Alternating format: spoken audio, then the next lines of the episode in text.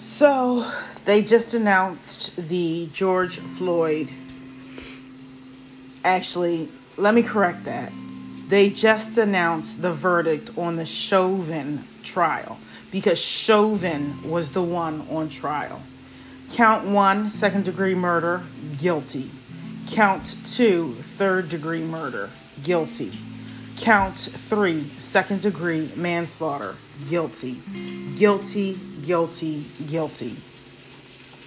I knew I wasn't going to rejoice because this is not a time to rejoice. But I didn't expect my heart to feel as heavy as it does.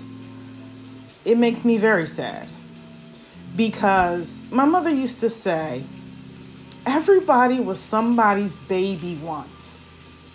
George Floyd was somebody's baby. He cried for his mama at the moment of his death because he was somebody's baby. And he was taken from here. Regardless of what his life was, he was taken from here by an arrogant cop who looked the crowd in the eye and said, I can do this with impunity, and there's nothing you can do to stop me.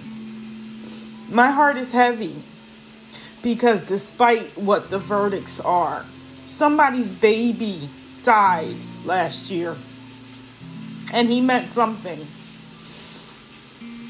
So I just had to share that. I'm glad that the verdict came out the way it did, but my heart is heavy.